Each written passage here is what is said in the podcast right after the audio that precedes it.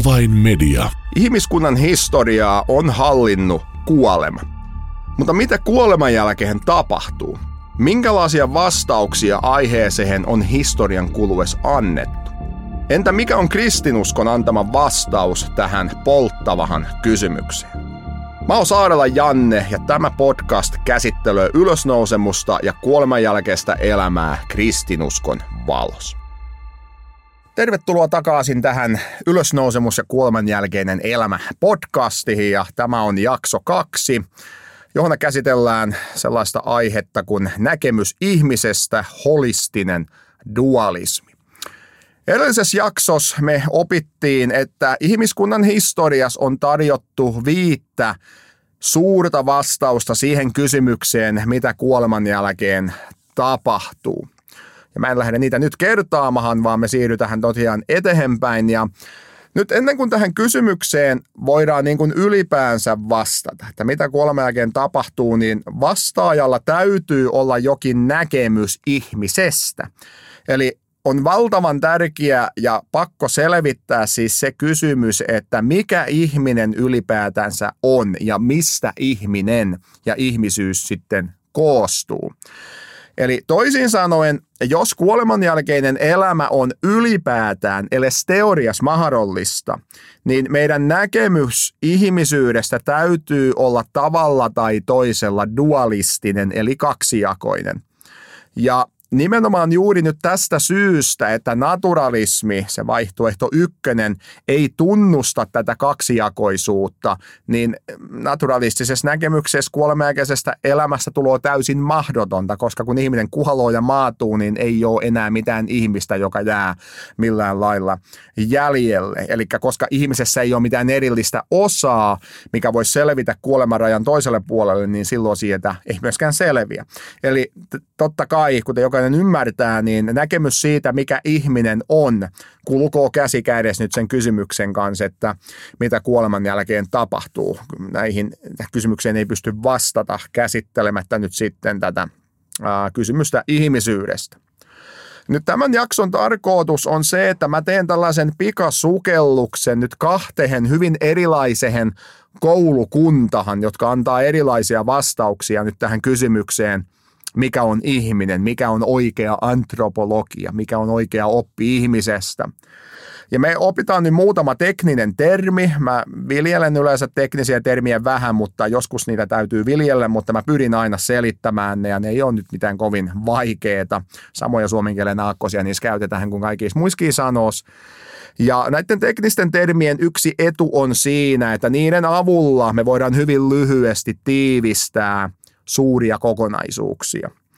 Ja nyt mä lähestyn tätä aihetta erityisesti yhden äärimmäisen tärkeän kirjan kautta, joka on itse asiassa yksi niistä teoksista, jonka varaan tuo mun oma kirja hyvin pitkälti rakentuu. Mulla on erityisesti ehkä kolme sellaista kirjaa, jotka on vaikuttanut aika vahvasti näihin mun ajatuksiin ja joiden varas mä aika paljolti seison. Ja tässä nyt viimeisen parin vuoden aikana, kun mulla on tämä kirjoitusprojekti ollut menos, niin Mä sain käsiini erään tällaisen filosofi, teologi John Cooperin teoksen Body, Soul and Life Everlasting. Eli ruumis, sielu ja iankaikkinen elämä. Ja sitten tämä kantaa tämä teos vielä alaotsikkoa Biblical Anthropology and the Monism Dualism Debat. Eli raamatullinen antropologia ja monismi, dualismi, debatti ja Cooper julkaisi tämän kirjansa alun perin vuonna 1989, eli kolme vuotta sen jälkeen, kun minä synnyin. Mutta siitä tuli uusi painos vuonna 2000. Ja mä oon itse asiassa esitellyt aika paljon tämän kirjan sisältöä tuonne nettiin ja se löytyy Exegeettinen Safari-sivustolta. Kuten osa tietää, niin aika paljon mä oon sinne julkaissut erilaisia tekstiä ja on käyttänyt myöskin eksegeettistä safaria tällaisena tausta ikään kuin miksi sanoo tällaisena taustatykityksenä, että monet mun kirjaskin esitetyt asiat, niin mä oon perustellut ne tarkemmin sitten muissa julkaisuissa, kuten mitkä löytyy sitten sieltä. Eli jos jotain kiinnostaa tämä kirja, mitä lämpimästi suosittelen, jos aiheeseen haluaa perehtyä, niin ainakin sä pääset siihen tämän lyhyen suomenkielisen esittelyn kautta käsiksi. Eli tämä John Cooperin Party Soul Life Everlasting. Nyt tällä Cooperin teoksella on ollut valtava vaikutus tähän raamatulliseen ihmisnäkemyskeskusteluun. Ja mä huomasin sen lukemalla teoksia, niin Cooperin viitataan ihan sikana hänen, hänen teos on ollut tosi merkittävä ja myöskin ne, jotka on eri mieltä, niin yleensä kun ne lähtee kritisoimaan tätä näkemystä, niin yleensä Cooperi otetaan sitten niin kuin edustamaan tätä toista näkemystä. Eli siinä mielessä on hyvin tällainen alan niin kuin klassikko teos. Ja nyt kun mä esittelen seuraavaksi nämä kaksi erilaista koulukuntaa tähän aiheeseen liittyen, niin mä käytän nyt aika pitkälti juuri nyt sitten Cooperin käyttämiä termiä vain siitä syystä, että mä pidän näitä termiä nyt äärimmäisen hyödyllisinä. Ja varmaan siitä syystä, että tämä Cooper ei ole ainoastaan teologi, vaan hän on myöskin filosofi, niin on ehkä tuonut selkeyttä tähän, koska hän on kyennyt tällä kirjalla mun mielestä oikomahan joitain teologien tekemiä filosofisia kömmähdyksiä ja vääriä päätelmiä. Eli nyt kun me kysytään kysymys siitä, että mikä on ihminen tai mistä ihminen koostuu, niin meillä on käytännössä nyt vastakkain kaksi erilaista koulukuntaa. Toista koulukuntaa voidaan kutsua monisteiksi, eli sana monismi, ja toista koulukuntaa heitä voidaan kutsua dualisteiksi, eli dualismi. Ja aloitetaan nyt tästä ensimmäisestä koulukunnasta. Eli tätä ensimmäistä koulukuntaa voidaan kutsua tällaisella teknisellä termillä antropologinen monismi. Ja antropologia on siis oppi ihmisestä. Ja tämä sana monismi, se tulee kreikan kielestä, kreikan kielen sanasta monos, joka tarkoittaa yhtä. Eli monoteismi esimerkiksi, mitä juutalaisuus, kristinusko ja islam edustaa, niin on usko yhteen Jumalaan. Se tulee tästä ihan samasta monos, monos-sanasta. Eli nyt tämän monistisen näkemyksen mukaan ihminen on ainoastaan fyysinen kokonaisuus, eikä ihmisessä ole mitään erillistä sielua tai henkeä, joka voisi millään lailla olla olemassa ilman ruumista. Eli esimerkiksi tässä naturalismissa, jota esittelin lyhyesti edellisessä jaksossa, niin siinä on pakko olettaa tämän kaltainen ihmisnäkemys, koska kaiken on oltava materiaa. Eli ihminen on yksi kokonaisuus ja siellä ei ole mitään erillistä sielua nyt sitten millään lailla.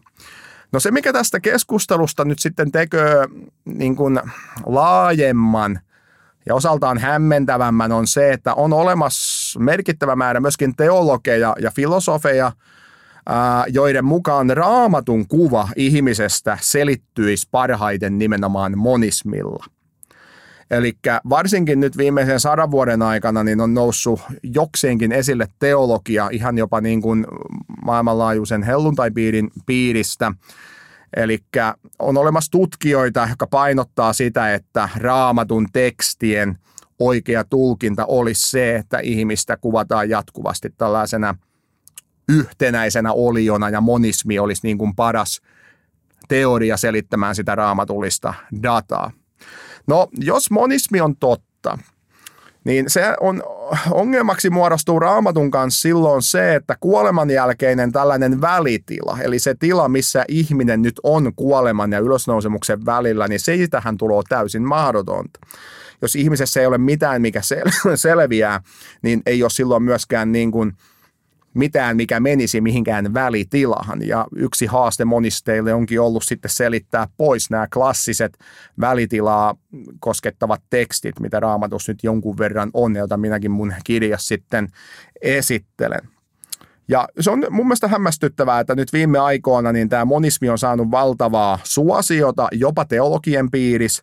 Ja yksi mun kirjan tarkoituksista onkin nyt ampua alas tätä monismia ja mun mielestä se ei yksinkertaisesti selitä raamatun tekstiä. Tässä mielessä mä edustan tällaista klassisempaa lähestymistapaa tähän aiheeseen.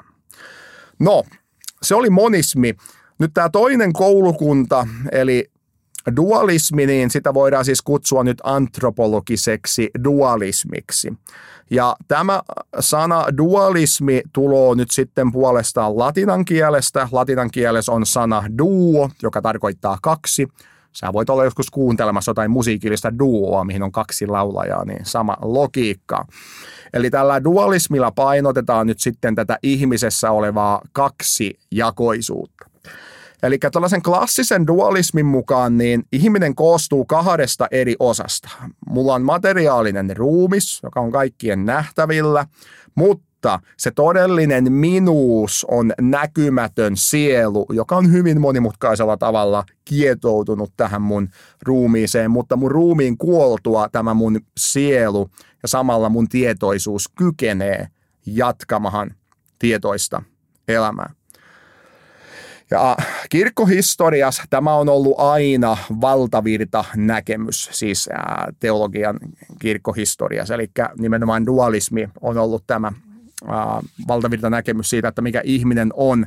Nythän on ihan alaviitteenä vain sanon, että kirkkohistoriassa on toki esitetty esitetty myöskin hieman tällainen hienosäädetty dualistinen näkemys, jonka mukaan ihmisessä on itse asiassa kolme osaa. Ja tällaista näkemystä voitaisiin kutsua tällaisella sanahirviöllä kuin antropologinen trikotomismi. Ja se tuo taas tämä trikotomia kreikan kielestä, joka tarkoittaa kolmea tai kolmiosaista. Ja nyt varsinkin ne, jotka on kasvanut helluntai-liikkeessä tai hyvin karismaattisissa piirissä, niin siellä yleensä tämä trikotomia on saanut enemmän kannatusta, mutta kirkkohistorian aikana tällainen kolmijakoinen ihmisnäkemys on saanut hyvin vähän, tosi minimaalisesti kannatusta. Ja nyt henkilökohtaisesti uskon, että raamatun painotus selittyy nimenomaan nyt kaksiosaisuudella ja tähän vielä lisäksi voisin heittää, että Lari Launosella, hyvä kaverini ja teologikollegani, vaikka asuukin täällä Etelä-Suomessa, niin siitä, siitä huolimatta hyvä, hyvä kaveri, niin hän on kirjoittanut artikkelin tällaiseen kirjahan kuin Suomen helluntailiikkeen opetuksia neljä, joka käsittelee pelastusta Jumalan suunnitelma. Eli helluntailiikkeellä on ollut jo joku vuosien ajan menossa tällainen kirjasarjan julkaiseminen, minä käsitellään erilaisia helluntalaisia uskon pääkohtia. Mäkin olen niihin aiempiin kirjoihin jotain kirjoittanut, mutta Larilla on tässä neloskirjas heti kirjan ensimmäinen artikkeli, joka käsittelee tätä ihmisnäkemystä ja hän esittelee aika hyvin sitä monella lailla paremmin kuin mitä mä nyt teen tässä ja on tietysti hänen kanssa samalla linjoilla tässä, mutta niin se on hyvää suositeltavaa lisälukemista. No nyt jos tämä dualismi on oikea näkemys ihmisestä – niin silloin ihmisessä on jokin osa, joka voi ainakin potentiaalisesti selviytyä kuoleman rajan toiselle puolelle. Mutta jos monismi on totta, niin silloin tämä kysymys kuolemanjälkeisestä elämästä ikään kuin raukeaa. Siellä ei enää ole ketään, joka voisi millään lailla selvitä, ei väliaikaisesti eikä pysyvästi. No nyt sitten, kun mä oon esitellyt nyt nämä kaksi koulukuntaa, antropologisen monismin ja antropologisen dualismin, niin tästä me päädytään nyt kätevästi takaisin tähän John Cooperin ää, teokseen. Ja nyt Cooperin panos tähän keskusteluun on ollut seuraava. Koska raamattu opettaa nyt sekä ihmisen kaksijakoisuutta, mutta samaan aikaan – Raamattu painottaa ihmisen holistisuutta, joka tarkoittaa kokonaisvaltaisuutta. Niin Cooperin mukaan nyt paras termi kuvaamaan tätä raamatun ihmisnäkemystä on holistinen dualismi tai sitten dualistinen holismi, riippuen nyt siitä, kumpaako osa-aluetta me halutaan painottaa. Jos me puhutaan holistisesta dualismista, me painotetaan dualismia, joka on silti holistinen, mutta jos me painotetaan dualistista holismia, me painotetaan tätä niin kuin, ää, kokonaisvaltaisuutta, mutta siinä on kuitenkin tällainen kaksiosaisuus mukana. Ja mä nyt menen tällä holistisella dualismilla tai holistinen dualismi-termillä. Ja Cooper tässä hänen teoksessaan, hän kritisoi lipaskaupalla tai ampuu lipaskaupalla argumenttia tätä monismia vastahan, mutta hän haluaa siis samaan aikaan painottaa tosi vahvasti tätä ihmisen kokonaisvaltaisuutta, toisin kuin platonismi esimerkiksi, minä ruumis lopulta menettää merkityksen, niin näin ei tapahdu raamatun kerronnassa. Ja siksi me tarvitaan tähän dualismin eteen sana holismi, ettei me ajaudu sitten jonkun platonismiin tai jonkun muuhun. Eli nyt vaikka ihminen voi elää irrallaan ruumiista, hän voi selviytyä irrallaan ruumiista, niin hän ei kuitenkaan ole mikään todellinen ihminen irrallaan ruumiista juuri siitä syystä, että meidät on alun perin tarkoitettu elämähän ruumiillista elämää. Ja kuolema tuo ongelman meidän ihmisyyteen, koska se ei ole enää todellista ihaltavaa elämää se, että meidän ruumis on sitten haudas tai mihinkä se sitten kenenkin tapauksessa menee ja siihen täytyy löytyä ratkaisu. Ja nyt, jotta tämä asia muotoutuu jotenkin konkreettisemmaksi, niin mä myöskin tykkään siitä, millä tavalla Cooper vääntää tätä asiaa rautalangasta. Ja hän ottaa tässä kirjassa myöskin analogian, eli käyttää niin kuin tällaista arkipäiväistä esimerkkiä. Ja hän käyttää esimerkkinä vesimolekyyliä. Mäkin tässä just hörppäsin kupista vettä ja vesi vesikupis, niin siellä on vesimolekyylejä, eli meille kaikille todennäköisesti tuttu H2O. Eli jos nyt tulee tällainen pikainen vesianalyysi, niin vesimolekyyli koostuu kahdesta vety- ja yhdestä happiatomista. Eli vesimolekyyli, siinä on yksi happiatomi, jota kutsutaan teknisesti termillä O, ja siihen on liittynyt kaksi vetymolekyyliä, joita kutsutaan termillä H, ja näin ollen tämä yhdistelmä H2O, se saa aikahan vesimolekyyli. Ja jos nämä elementit ei ole läsnä, niin se ei ole enää vesimolekyyli. Mutta siitä huolimatta sekä happi että ää, happi että vetymolekyyli, ne voi olla olemassa irrallaan itsenäisesti. Ja niitähän on irrallaan itsenäisesti, mutta kun ne tulee tällä lailla yhteen, niin ne muodostaa hyvin eri, erityisen kokonaisuuden.